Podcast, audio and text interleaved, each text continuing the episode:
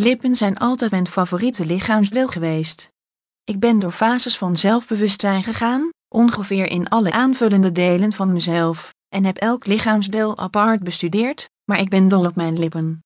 Ze zijn dik, kussenachtig en het absolute canvas voor kleur. Ze hebben zelfs wel eens optreden als model voor de lippen in een modeblad te zien geweest. Ironisch genoeg zijn ze samen met een van de weinige dingen die ik heb verbeterd, zelfs als ik toegang heb tot alle soorten behandelingen. Voelde ik me ongemakkelijk bij het ondernemen van iets drastisch om mijn gewicht of mijn neus te veranderen, omdat ik eerst probeerde mijn onzekerheden in harmonie te brengen met die van anderen. Ik ben blij dat ik die beslissing heb genomen, want geen van beide dingen maken me meer druk. Mijn lippen zijn een ander verhaal. Ik ben er dol op, dus waarom probeer ik niet iets om ze nog meer te laten schijnen?